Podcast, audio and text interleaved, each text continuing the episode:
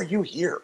Um, and uh, we're, we're getting less friendly by the day. So, uh, Ephesians 2, Ephesians 2 today. I want us to look at a uh, thought uh, about God's plan. God's plan. Can I ask somebody to close that back door for me, please? Thank you, Nathan. Those kiddos get loud before too long. So, uh, Ephesians chapter 2, we're looking at God's plan today. Um, it's been great to see so many people pitching in and helping this month, and uh, I love my church month and uh, showing some love to the church. And you know, when I first started pastoring, I was surprised really to learn uh, that many people who worked, served, uh, donated, gave to the church, whatever it may be, were doing so for, for really wrong motives. And uh, you know, I was young and and uh, ignorant, I suppose, to some degree. And it was as though people were trying to gain favor with God, or maybe trying to earn some good karma. Um, you know, if I do something good, then something good will happen to me. And uh, you know, it's it's it's sad, I think, when Christians fall into the trap of the world's mindset of this thought process that if I will just do enough good, then enough good will happen to me in return. And uh, somewhere people are trying just to make up, you know, for past mistakes.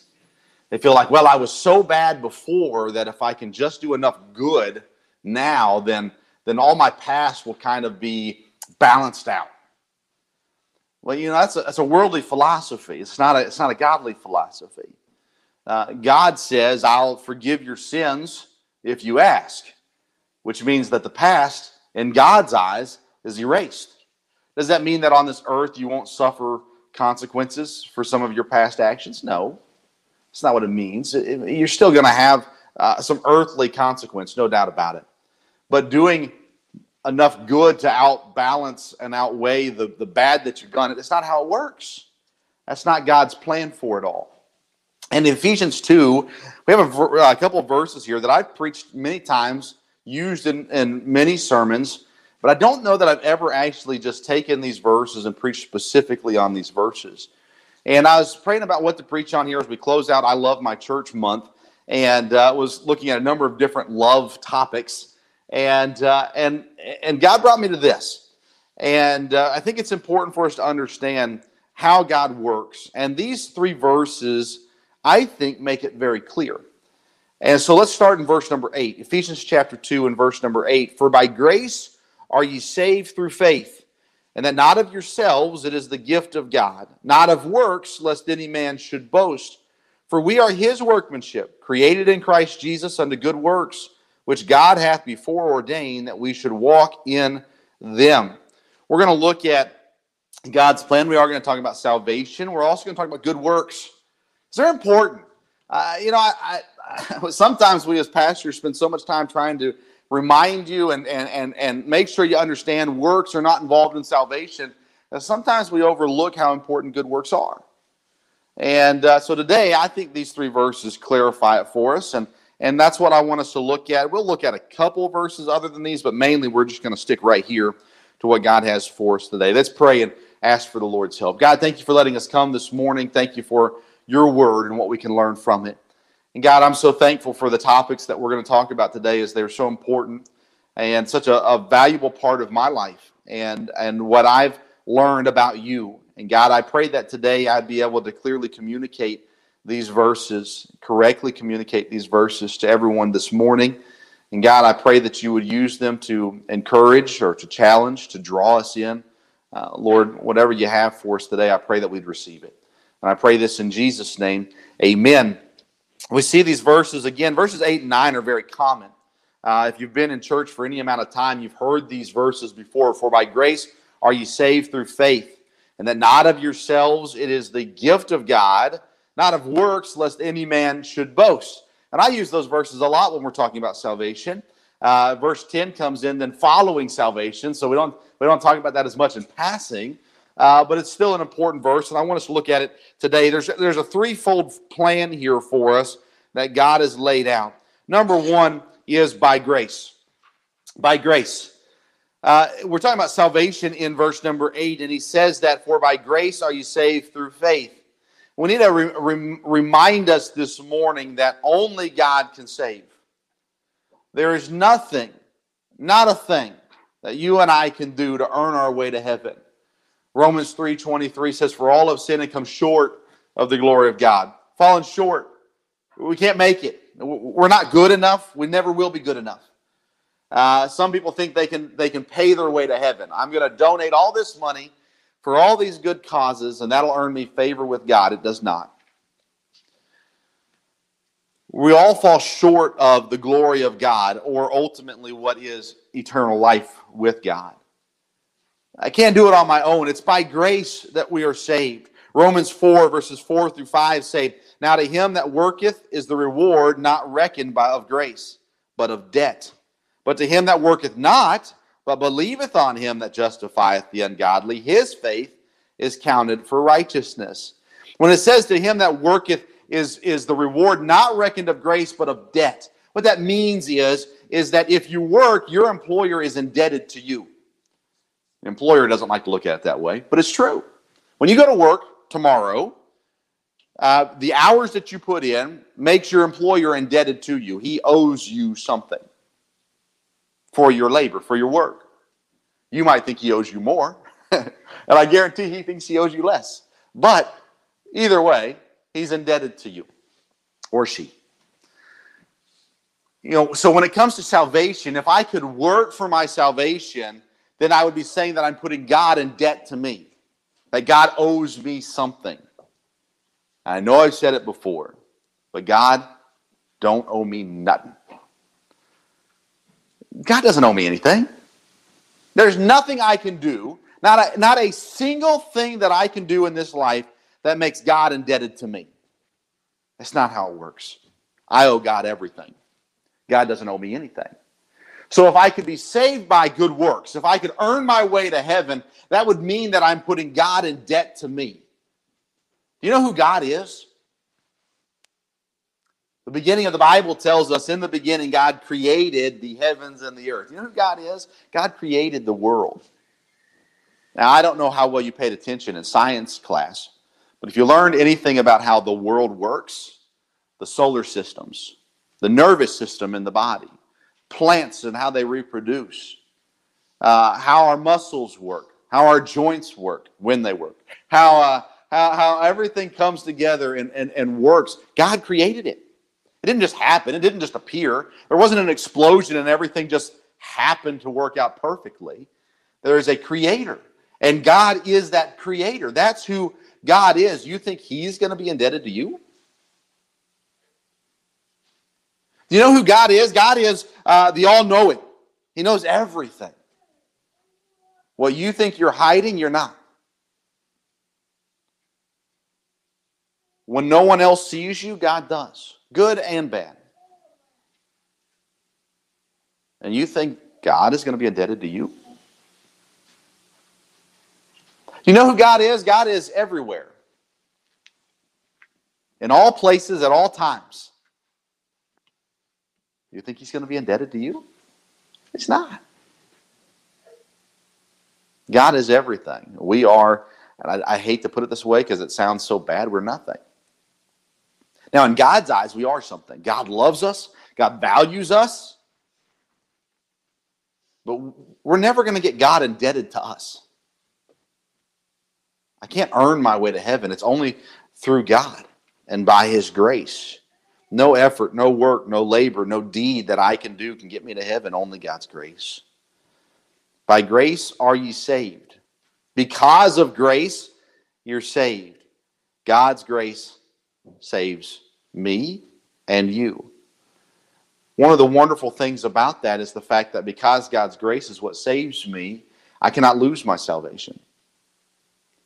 If I could earn my salvation, I could also earn my way out of salvation. The Bible uses words on purpose. And one of the words the Bible uses is eternal life, everlasting life. It means what it says.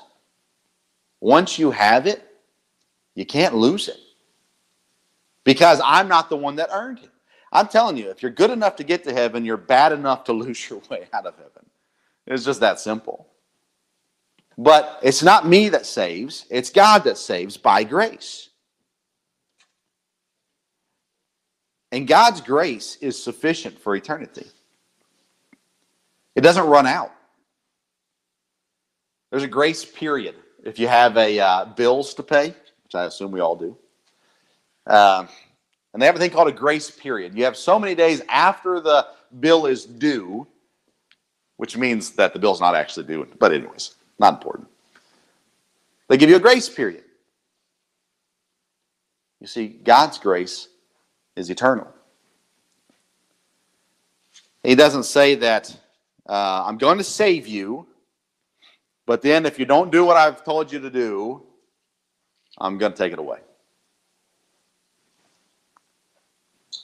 That's a good thing. Because I don't know about you, but after I was saved, I, I made a few mistakes. I was privileged to grow up in a Christian home, in a good church, around preaching my whole life. So at a very young age, I had heard thousands of times who God was, how much God loved me, and the gift that was available to me. At the age of four, I was very young. At the age of four, I prayed with an, an understanding that because of my sin, I deserved hell, but because of God's gift, I could have heaven. I placed my faith, and we'll talk about that in a minute, in Christ, and He saved me through His grace at four years old. Now, how rotten of a person was I at four years old? Now, I know if you have kids, you think, I believe my parents would tell you at four years old, I was a pretty good kid. I hadn't broken into the liquor closet. We didn't have one. Uh, I hadn't knocked over any banks. I hadn't killed anybody. Um, I lied here and there, whined a little bit. Overall, I was a really good kid. Really, until I was like 17, I was a really good kid. But that being said, at the age of four, I was saved, and I made a lot of mistakes after the age of four. I made a lot of mistakes after, after the, the night that I sat in my living room with my mother and prayed and asked God to save me. So, what does that mean for me? I'll tell you what it means. It means I'm still saved. It means I still have heaven. I, have met people and they say, Preacher, you don't understand the things that I've done. I was saved as a teenager. I was saved as a, as a kid. I, whatever. I grew up in church and, and, and, and, and, and understood my need and, and I called on Christ and He saved me.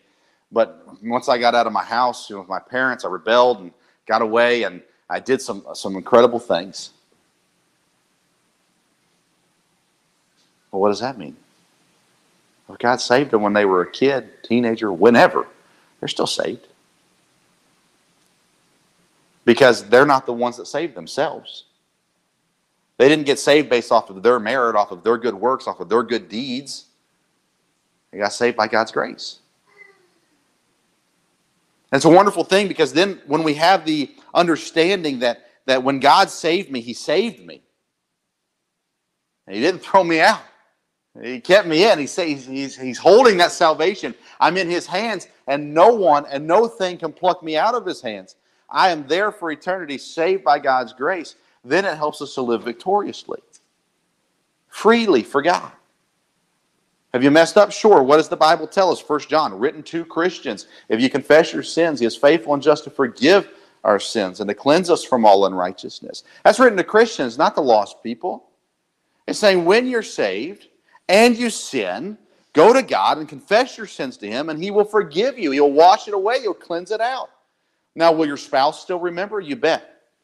Will your kids still remember? You bet. Will your neighbor still remember? You bet. But will God know? Because I, I was saved by God's grace, and He continues to be gracious to me even after salvation, providing for me the opportunity to live freely to obey Him, to follow Him, to serve Him, to do what He's asked me to do. And why wouldn't I if he was gracious enough to save me.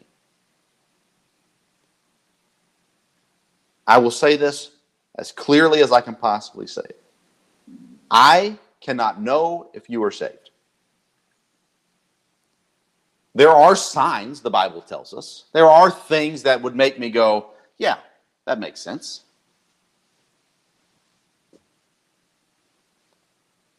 And by the way, it's not my job to judge whether or not you're saved.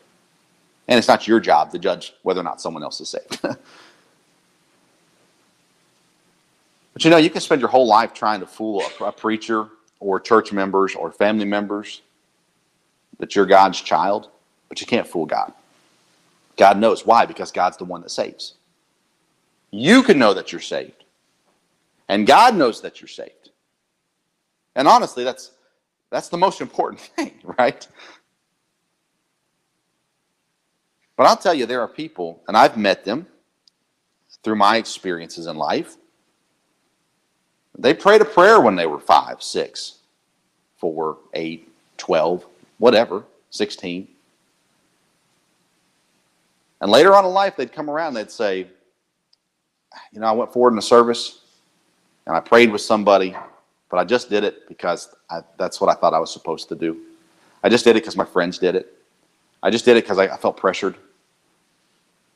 I never actually truly asked God to save me. Yes, I said the words, but in my heart, it wasn't there. And they call on God and they say, God, save me now. What does God do? He saves them. See, the Bible says that because of our sins, we deserve hell. I'm paraphrasing. Because of our sins, we deserve hell. But if we'll call on God, He'll save us. And in Ephesians and uh, in Romans, excuse me, um, the Bible clearly explains the importance of understanding I'm a sinner and I deserve hell. But God's grace is offered to me to receive the gift of God that we see in John and we see it in Romans we see it here in Ephesians the gift of God. And I can have heaven. I can have God for eternity. But there's nothing that I can do to earn it, it's by God's grace. That brings us to point number two it's through faith.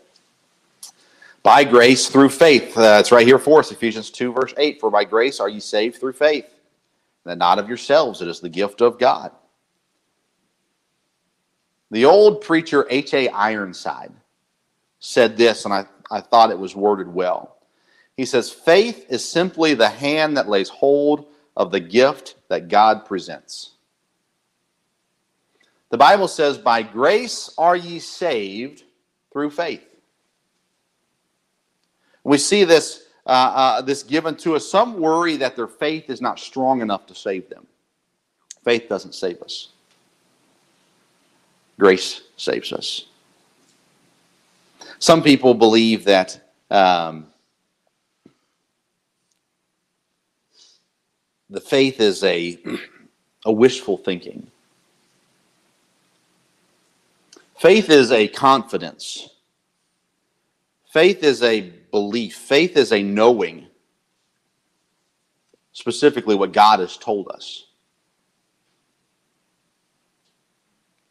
It's not about how you believe, it's about who you believe. We, I think it's safe to say this. All of us have had moments of weak faith. All of us have had moments in our lives where God stretched our faith, where maybe we didn't have the faith, but then God continued to stretch and mold, and we began to see know what God said is true, what God said is right. I'm going to have faith that God is going to take care of me. And He stretched our faith, He grew it. At four years old, how strong was my faith? Maybe the strongest it's ever been, to be honest with you. God talks about childlike faith and the importance of, of, of just believing But faith is, is as, as Ironside said, the hand that, that accepts the gift that God offers. So God says, By grace are ye saved through faith. As John 3:16 tells us, whosoever shall call upon the name of the Lord shall be saved. Uh, excuse me, that's Romans. Um, but we see this, this understanding of, okay, grace is what saves me. Uh, grace is the gift of God. Uh, I believe faith is a gift of God as well, but grace is the gift of God. And as I tell children in the, as simplest terms as I can, if the gift is sitting in front of you and you don't pick it up, you don't open it, what good does that gift do you? If I don't know how you celebrate Christmas, in my house, we put Christmas presents under a Christmas tree. And we get up on Christmas Day and we open presents. I am a huge proponent of presents because I like to get presents. Uh, I also enjoy giving presents most of the time as well. Um, uh, anyways, presents are good. The Bible says in multiple places that salvation is a gift of God. The grace uh, that God gives us for salvation is a gift, meaning I can't pay for it, meaning I can't earn it, uh, meaning God's the only one that can give it to me.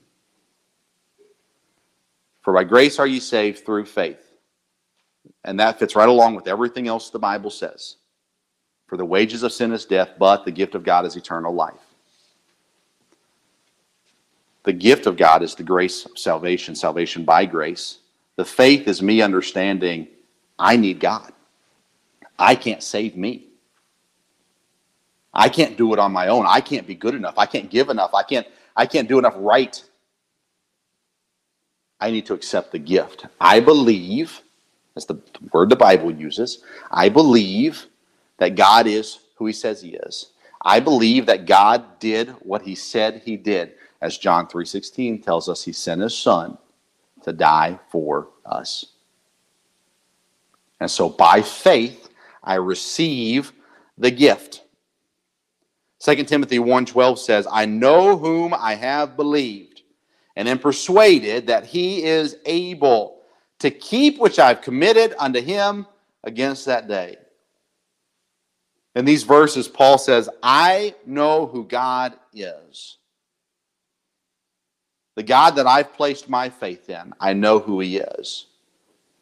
And I believe, I have faith that God will do what He says that He will do. And that everything that I've committed to Him, He will do with what He said He will do with. The Savior, the, the one that saves, which is Christ, our faith lays hold on Him. Again, it's not it's not because I prayed a prayer. You know, we talk about doing good things and giving money and those sorts of things that people think they can earn their way to heaven. Uh, some other people think that if I say the magic prayer, there is no magic prayer. There is a sinner and there is a God. And when the sinner says, I'm nothing, I can't do it, God said that He's already done it for me. God, I believe you. God, save me. That's where faith grabs hold. And God's gift, God's grace, comes on our life. It's a wonderful promise given to us in Scripture. It's not of yourself, it is the gift of God as it says there in verse number 8. Salvation is not me. And the reason why we're covering this first before we get to verse number 10 is because we're talking about loving our church and serving in the church and doing things in the church. And, and I'm so thankful for how everybody's pitched in. But sometimes we get into this mindset of it's about me. And Christ, at its simplest form shares with us that uh, uh, giving us an example through salvation is not about you, it's about God. And everything that has to do with serving God, following God, obeying God, loving God, having faith in God comes down to the fact that it's not about me, it's about God. How do I get faith? Like I said, I believe faith is a gift also. I believe faith is something that God gives to us, grows in us. It, it takes a commitment, sure. It takes a, a, a, an understanding. Yes, I get that. But uh, God gives to us everything. He tells us this. He gives to us everything that we need so that we can have faith. Faith cometh by hearing, and hearing by the word of God. How do I get faith? I listen. Listen to what? I listen to what God's given me. What has God given me? He's given me the Bible. He's given me a church so that I can hear, so that I can grow in faith. Faith cometh by hearing, and hearing by the word of God. Faith doesn't come by hearing smart people. Thank the Lord for that. Faith doesn't come by hearing educated people. Faith doesn't come by anything other than God and His Word. You say, Well, I've been really weak in my faith. Well, that's because I promise you, you haven't been to church like you're supposed to. I promise you, you haven't been reading your Bible like you're supposed to. I'm telling you, and I've said it a million times, and I'm planning on saying it all year. It's the simple things. I there are so many times I've pastored now for 11 years, and there are so many times that someone has come to me and, boy, pastor, I'm telling you, we're just going through it. Marriage is having problems. I'm struggling with this. We're going through real hardships. 99% of the time, it's people who haven't been faithful in church and people who have not been faithful in reading their Bible. Does that mean hardships won't come if you go to church faithful and read your Bible? No, but you're going to handle it differently. Why? Because your faith is stronger. Why? Because faith comes by hearing and hearing by the word of God. It, it is, it is a, it's a simplest of things. If I'm doing what God's told me to do, reading my Bible, praying to God, going to church, hearing, hearing God's word, if I will just do those three things, my faith will be so much stronger. But it's those simple things that we ignore, hoping for only the big things. Well, I mean, you said that God would take care of my needs. The Bible said that God will take care of your needs, but that comes with a following and obedience to God's word.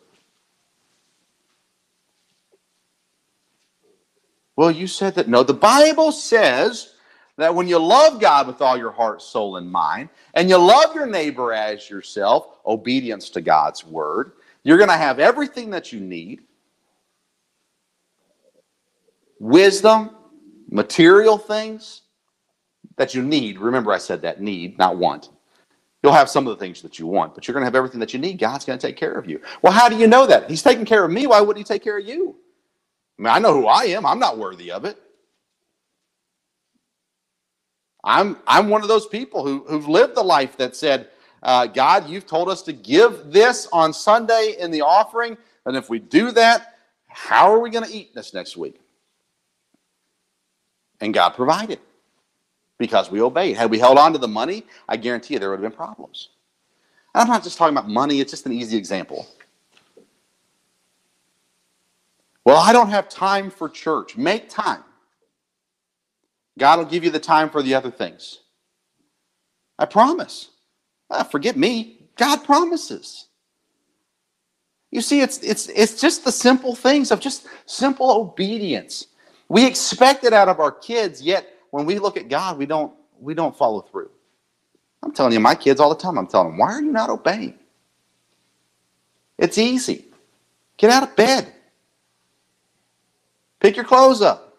Pick your room up. Feed the animals, whatever it is. And I'm sitting there, and when I tell them, I expect them to do it. And when they don't do it, I'm not happy.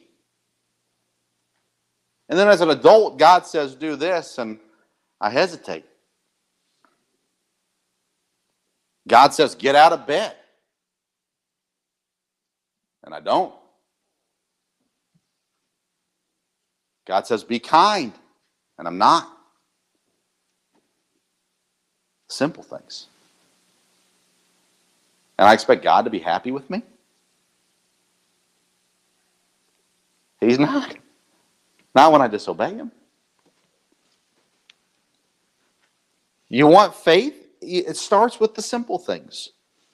When you hear God's word, you're given the choice of placing your faith. It's possible for someone to hear God's word and reject it. Happens all the time. We're told to not quench the Holy Spirit. We're told to resist the devil. Yet still, here we sit. People all over the world will hear God's word and they'll resist. Have You ever shared the gospel with someone and they said no? If you haven't, you probably haven't been sharing the gospel with people. Um, ever the gospel with someone they say, not right now, maybe later, or just flat out, get out of here.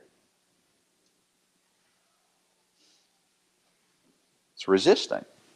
Have you sat in a pew or sat in your living room or room or car reading your Bible and God says, do this, and you say, no? I have.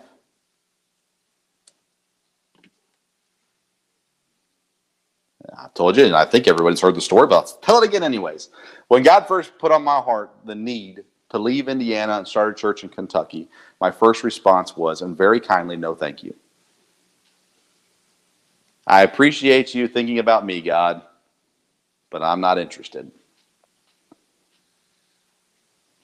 Thankfully, God continued to work and and I eventually humbled myself. But it's possible to reject. People do it all the time.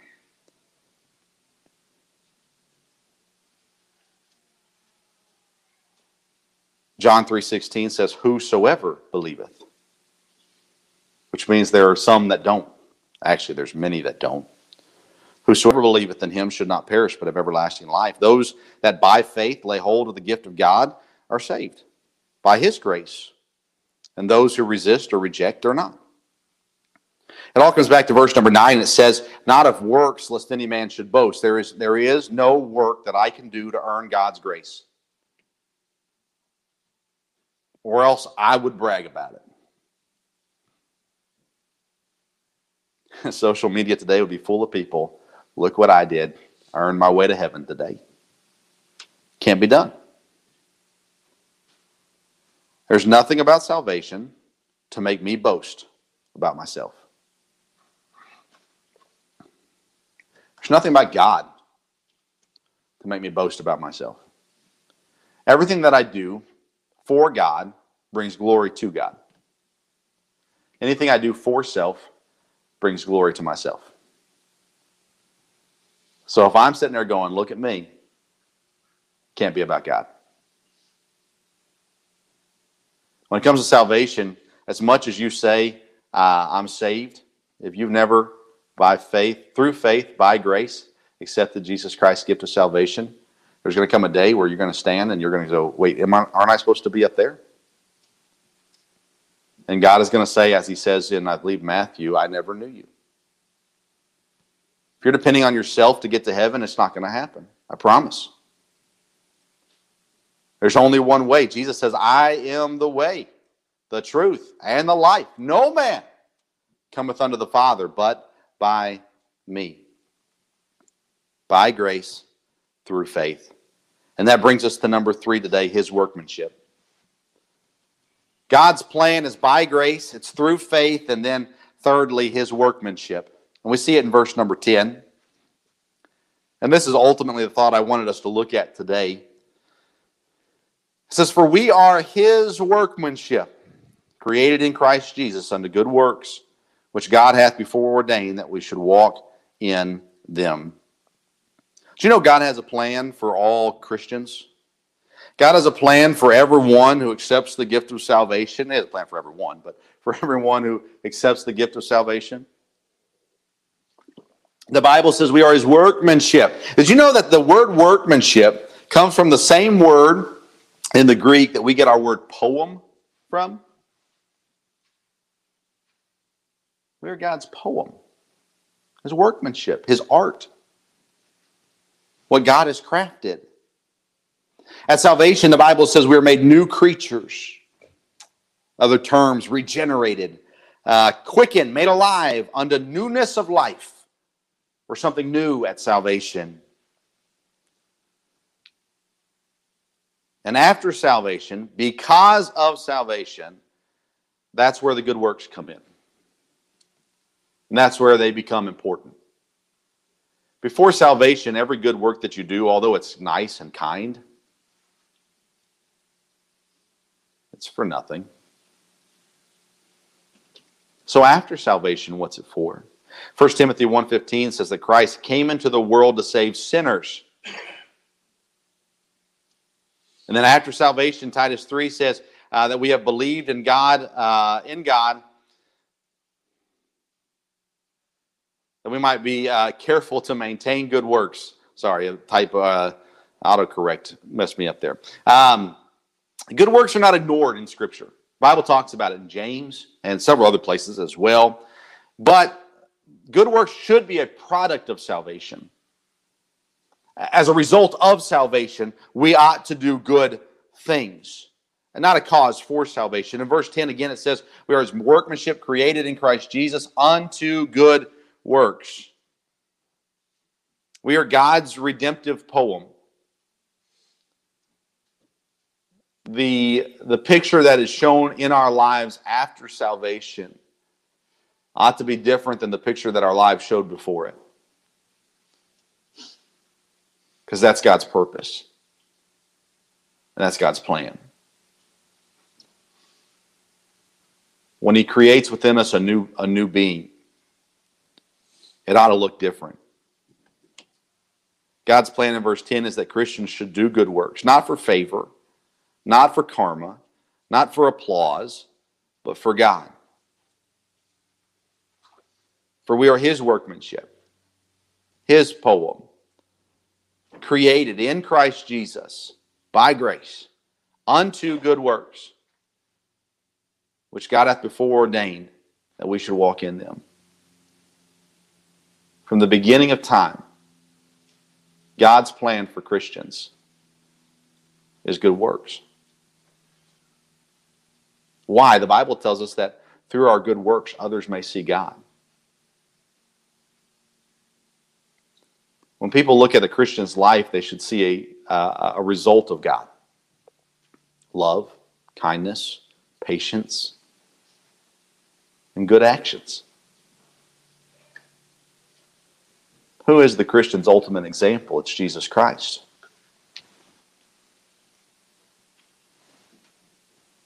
When did Jesus Christ sin? He did not. Ever. Did Christ ever get angry? He did. God said it was righteous or just anger.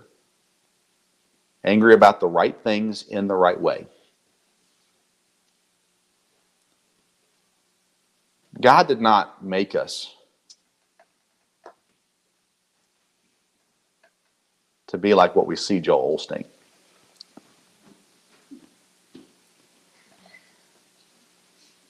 We see some people and we think, man, they're just happy all the time, always smiling. I'm not like that. Neither was God. Christ wept. Christ went through pain. Christ experienced anger. He did it all without sinning. He's our example. And we sit here and we go, okay, I know I'm supposed to do right. I know I'm supposed to do good things, but, uh, you know, that person, you didn't see them. You didn't hear what they said. They spit in your face. They pluck out your beard. Sorry, ladies. Did, did they cuss and swear at you? Maybe. Nothing is done to you that hasn't been done to Christ. Christ responded the right way. Why? Because that's how we're created. Created in His image and His likeness. So why don't we respond the right way? I would say in most cases, it's because we haven't done the simple things. Read our Bible, prayed regularly, go to church. That's how our faith grows. We're created, set apart. We talked about it before. We're set apart for a purpose, for a reason. on the good works.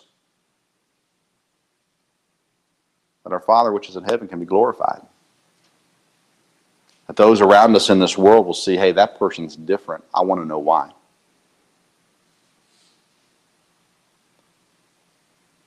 Typically, the way that we talk, the way that we act, the way that we dress,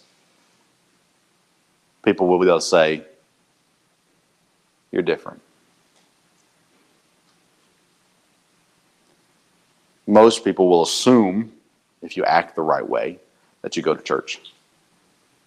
I've been asked before, and I don't act right all the time, but I've been asked before, where do you go to church? And just random. Bible Pathway Baptist Church. Where do you go to church? Why did you ask that? Well, I just assumed, just, just kind of watching you, which is weird, by the way. But it happens. People are watching. You're watching people. A lot of times our eyes are caught by people who we don't think go to church. Although I, walking through Walmart, I spent a lot of times I wanted to ask them, hey, where do you go to church? Um, I've done it a couple times, and they took it as oddly as I took it too, surprisingly enough. But um, you can just tell there's a difference. There should be a difference. Why? Because that's why God created you. That's God's plan. We spend so much time being angry over things that just don't matter or so much time resisting, rejecting what God's told us to do. And then we wonder why things aren't going better for us. We wonder why we're struggling with sin. We wonder why we're battling this thing that we want victory over, but we're not getting victory over it. You're not doing what God created you for. And if you'll start with the simple things, It'll grow you into doing things that you never imagined in your life God would have you do. And that may scare some of you. And I promise it is scary. I remember when I called a friend from college and I said, Hey, uh, I'm taking a church in Indiana. I mean, I mean, Katie, you're moving to Indiana, to be a pastor. He said, You said you would never pastor. I said, I'm aware. Not saying that God's going to call you to pastor, maybe He will. God has a great plan for your life. He's not going to give you all the great blessings until you've accomplished or done what He had designed for you to do.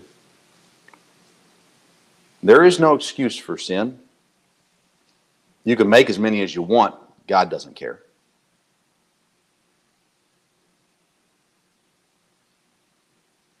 God has created you, designed you, and planned you. You are His workmanship, His poem. It ought to be pretty. Is your life showing forth Christ? Is your life showing forth the plan that Christ has for you? Are you doing things trying to gain favor? Trying to make up for past mistakes, trying to get a pat on the back or a congratulations or a thank you? Are you doing things for God? I think as a whole, our church has done a very good job with having the right mindset about things. But I've been in enough churches to know that it doesn't take much for that to creep in. And I beg you, I plead with you, to hold me and us accountable with each other. Let's do what we do for God. Let's love our church for God. Let's love our neighbor for God. Let's love each other for God. Not so that we can gain, but so that God can be gloried, glorified. And it all starts with understanding God's plan. Salvation by grace through faith and understanding that we are created for as his workmanship. Let's do the simple things. Let's glorify our Creator. Let's work as a result of what He's done for us.